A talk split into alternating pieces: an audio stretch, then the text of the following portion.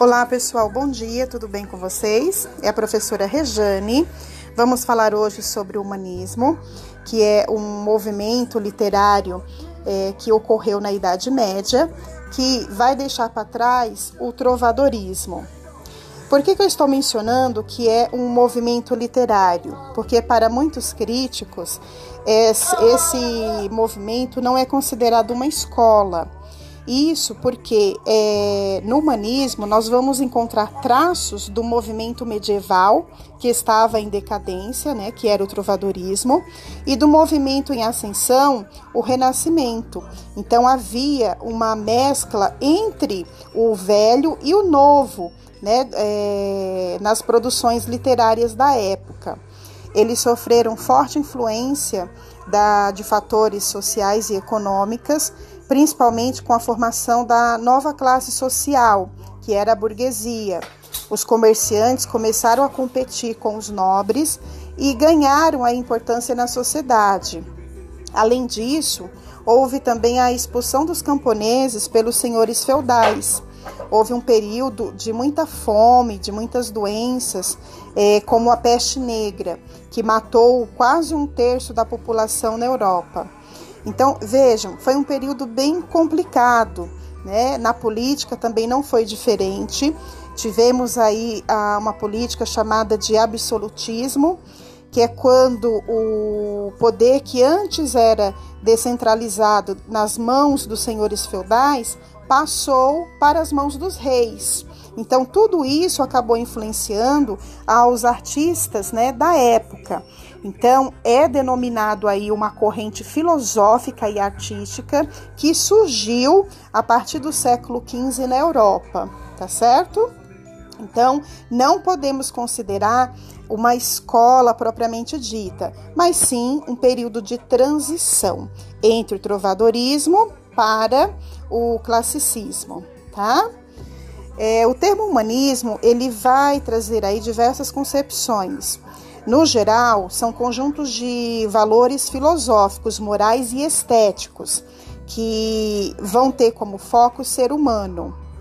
Trata-se de uma ciência que permitiu ao homem compreender melhor o mundo e o próprio ser. E isso ocorreu durante o período do renascimento cultural.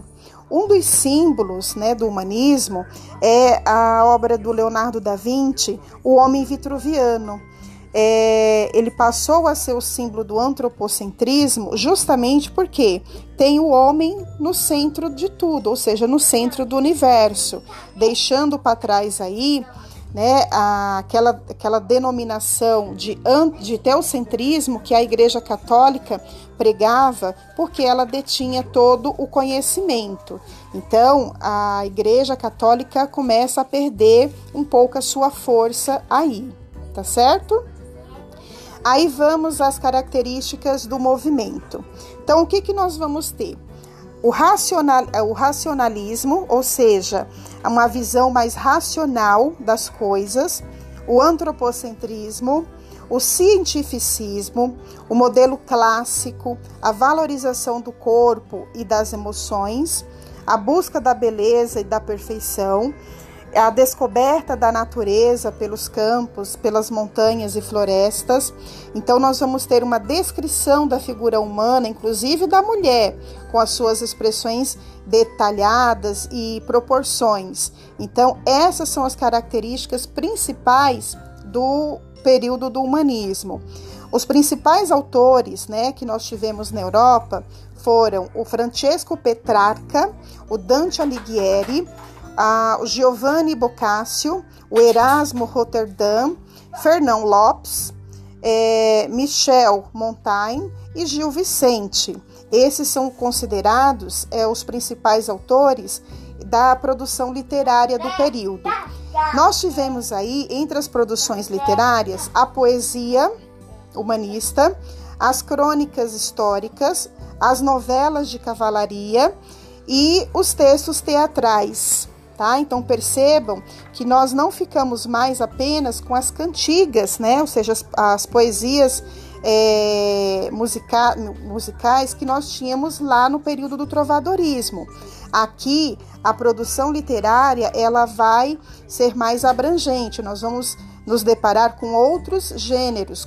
Além da poesia, nós teremos as crônicas, o teatro tá? e as novelas de cavalaria. Em Portugal, nós tivemos o marco inicial do humanismo a partir da nomeação de Fernão Lopes como cronista mor da Torre do Pombo, isso em 1418. Então, foi o marco inicial do humanismo em Portugal, com a nomeação do, do cronista Fernão Lopes, e o término do movimento foi com o poeta Sá de Miranda, que ele chegou da Itália em 1527. E aí ele trouxe um foco na prosa, na poesia e no teatro, mas com uma característica nova. É, isso porque ele trouxe essas inspirações baseadas na nova medida, que era chamada de Dolce Estilo Nuevo, traduzindo, né, doce estilo novo. Esse fato foi que permitiu o início do classicismo como escola literária, tá? E aí falando ainda sobre os autores e obras, né, em Portugal, nós vamos ter o Gil Vicente, que foi considerado o pai do teatro português, escrevendo aí autos e farsas, dos quais se destacam o Alto da Visitação, o Velho da Horta, o Alto da Barca do Inferno, né, os no o nosso queridinho, a farsa de Inês Pereira, é, e entre outras. Já na, na historiografia, nós vamos dar destaque para o Fernão Lopes, que foi o maior representante da prosa historiográfica humanista, além de ser o fundador da historiografia portuguesa. Suas obras de destaque são a Crônica de El Rei Dom Pedro I, Crônica de El Rei Dom Fernando e Crônica de El Rei Dom João I. Já na poesia palaciana, nós vamos dar destaque para o Garcia de Rezende, que foi o maior representante com a sua obra Cancioneiro Geral. Tá certo? Bom, gente, então esses foram os pontos principais, tá? Que eu mencionei sobre o período do humanismo. Eu queria é, falar um pouquinho mais apenas sobre os gêneros de produção literária que surgiram, que eu mencionei sobre a poesia palaciana, que ela tinha aí as características, né, da, das cantigas trovadorescas, mas houve uma separação entre a música e a, pro, a poesia, que passou a ser feita para ser declamada nos palácios e não mais cantadas como era antes. Por isso que ela ficou conhecida como é, poesia palaciana. É, nós, vamos ter, nós vamos ter aí essa poesia palaciana como centro da sua é, difusão e vida da corte. Então, os poemas eram compostos para o entretenimento dos nobres, que frequentavam aí os saraus e festas né, é, dessa realeza. Já na, nas novelas de cavalaria, nós vamos ter histórias ficcionais de aventuras que, em que os personagens eles demonstravam heroísmo, lealdade e religiosidade. Nas crônicas histórias, nós vamos ter como objetivo a vida dos reis por meio dos documentos históricos. É, por isso, houve uma busca de rigor e objetividade né, é, atribuída a esses, às histórias desses reis. Toda a iniciativa feita através de um estudo aprofundado. Já nos textos teatrais, eles eram divididos em autos e farsas. Os autos eram as peças curtas que representavam cenas bíblicas. As farsas tratavam do cotidiano da sociedade da época e possuíam uma comicidade exagerada. Então, eram textos muito cômicos ao retratar os tipos e os costumes sociais. Eu vou finalizar por aqui. Espero que vocês tenham compreendido. Qualquer dúvida, estou à disposição.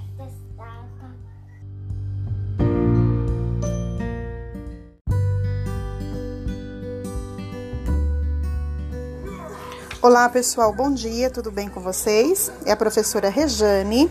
Vamos falar hoje sobre o humanismo, que é um movimento literário é, que ocorreu na Idade Média, que vai deixar para trás o trovadorismo. Por que, que eu estou mencionando que é um movimento literário? Porque para muitos críticos esse, esse movimento não é considerado uma escola isso porque é, no humanismo nós vamos encontrar traços do movimento medieval que estava em decadência, né, que era o trovadorismo, e do movimento em ascensão, o renascimento. Então havia uma mescla entre o velho e o novo, né, é, nas produções literárias da época. Eles sofreram forte influência da, de fatores sociais e econômicas principalmente com a formação da nova classe social, que era a burguesia. Os comerciantes começaram a competir com os nobres e ganharam a importância na sociedade. Além disso, houve também a expulsão dos camponeses pelos senhores feudais. Houve um período de muita fome, de muitas doenças, é, como a peste negra, que matou quase um terço da população na Europa.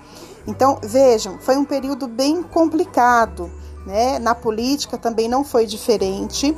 Tivemos aí ah, uma política chamada de absolutismo, que é quando o poder que antes era descentralizado nas mãos dos senhores feudais passou para as mãos dos reis. Então, tudo isso acabou influenciando aos artistas né, da época.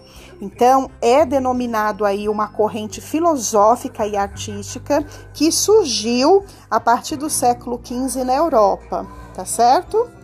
Então, não podemos considerar uma escola propriamente dita, mas sim um período de transição entre o trovadorismo para o classicismo, tá? É, o termo humanismo ele vai trazer aí diversas concepções. No geral, são conjuntos de valores filosóficos, morais e estéticos que vão ter como foco o ser humano. Trata-se de uma ciência que permitiu ao homem compreender melhor o mundo e o próprio ser. E isso ocorreu durante o período do renascimento cultural. Um dos símbolos né, do humanismo é a obra do Leonardo da Vinci, O Homem Vitruviano. É, ele passou a ser o símbolo do antropocentrismo justamente porque tem o homem no centro de tudo, ou seja, no centro do universo, deixando para trás aí né, aquela, aquela denominação de, de teocentrismo que a Igreja Católica pregava, porque ela detinha todo o conhecimento. Então, a Igreja Católica começa a perder um pouco a sua força aí, tá certo? Aí vamos às características do movimento. Então, o que, que nós vamos ter? O, racional, o racionalismo, ou seja, uma visão mais racional das coisas, o antropocentrismo, o cientificismo, o modelo clássico, a valorização do corpo e das emoções, a busca da beleza e da perfeição, a descoberta da natureza pelos campos, pelas montanhas e florestas. Então, nós vamos ter uma descrição da figura humana, inclusive da mulher, com as suas expressões detalhadas e proporções. Então, essas são as características principais do período do humanismo. Os principais autores né, que nós tivemos na Europa foram o Francesco Petrarca, o Dante Alighieri, a, o Giovanni Boccaccio, o Erasmo Rotterdam, Fernão Lopes, é, Michel Montaigne e Gil Vicente. Esses são considerados é, os principais autores da produção literária do período.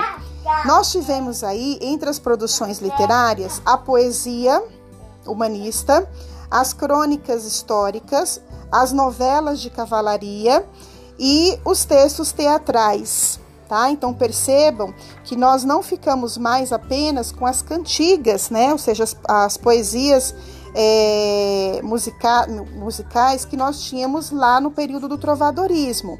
Aqui, a produção literária ela vai ser mais abrangente. Nós vamos nos deparar com outros gêneros, além da poesia, nós teremos as crônicas, o teatro, tá? E as novelas de cavalaria. Em Portugal, nós tivemos o marco inicial do humanismo a partir da nomeação de Fernão Lopes como cronista mor da Torre do Pombo, isso em 1418. Então, foi o marco inicial do humanismo em Portugal, com a nomeação do, do cronista Fernão Lopes, e o término do movimento foi com o poeta Sá de Miranda, que ele chegou da Itália em 1527. E aí ele trouxe um foco na prosa, na poesia e no teatro, mas com uma característica nova. É, isso porque ele trouxe essas inspirações baseadas na nova medida, que era chamada de Dolce Estilo Nuevo, traduzindo, né, doce estilo novo. Esse fato foi que permitiu o início do classicismo como escola literária, tá?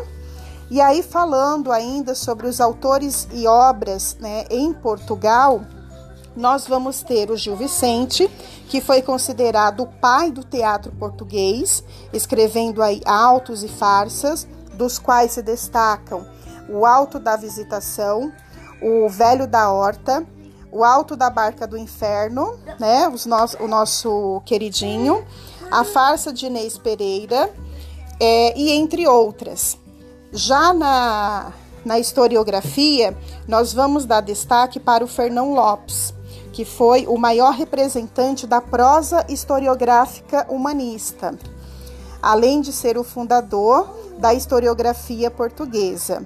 Suas obras de destaque são a Crônica de El Rei Dom Pedro I, Crônica de El Rei Dom Fernando e Crônica de El Rei Dom João I. Já na poesia palaciana, nós vamos dar destaque para o Garcia de Rezende, que foi o maior representante com a sua obra Cancioneiro Geral. Tá certo? Bom, gente, então esses foram os pontos principais, tá? Que eu mencionei sobre o período do humanismo. Eu queria é, falar um pouquinho mais apenas sobre os gêneros de produção literária que surgiram, que eu mencionei sobre a poesia palaciana, que ela tinha aí as características, né, da, das cantigas trovadorescas, mas houve uma separação entre a música e a, pro, a poesia, que passou a ser feita para ser declamada nos palácios e não mais cantadas como era antes. Por isso que ela ficou conhecida como é, poesia palaciana.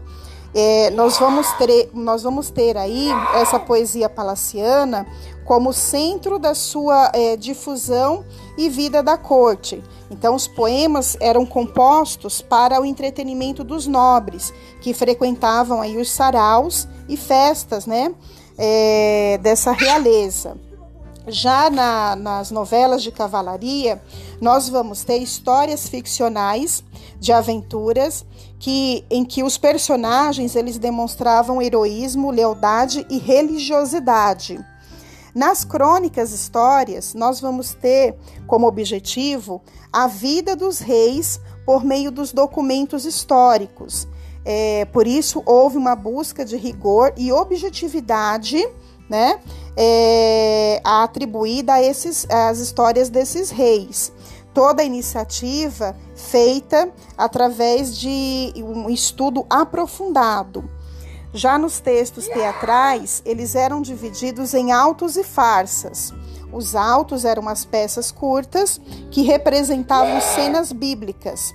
As farsas tratavam do cotidiano da sociedade da época e possuíam uma comicidade exagerada. Então, eram textos muito cômicos ao retratar os tipos e os costumes sociais.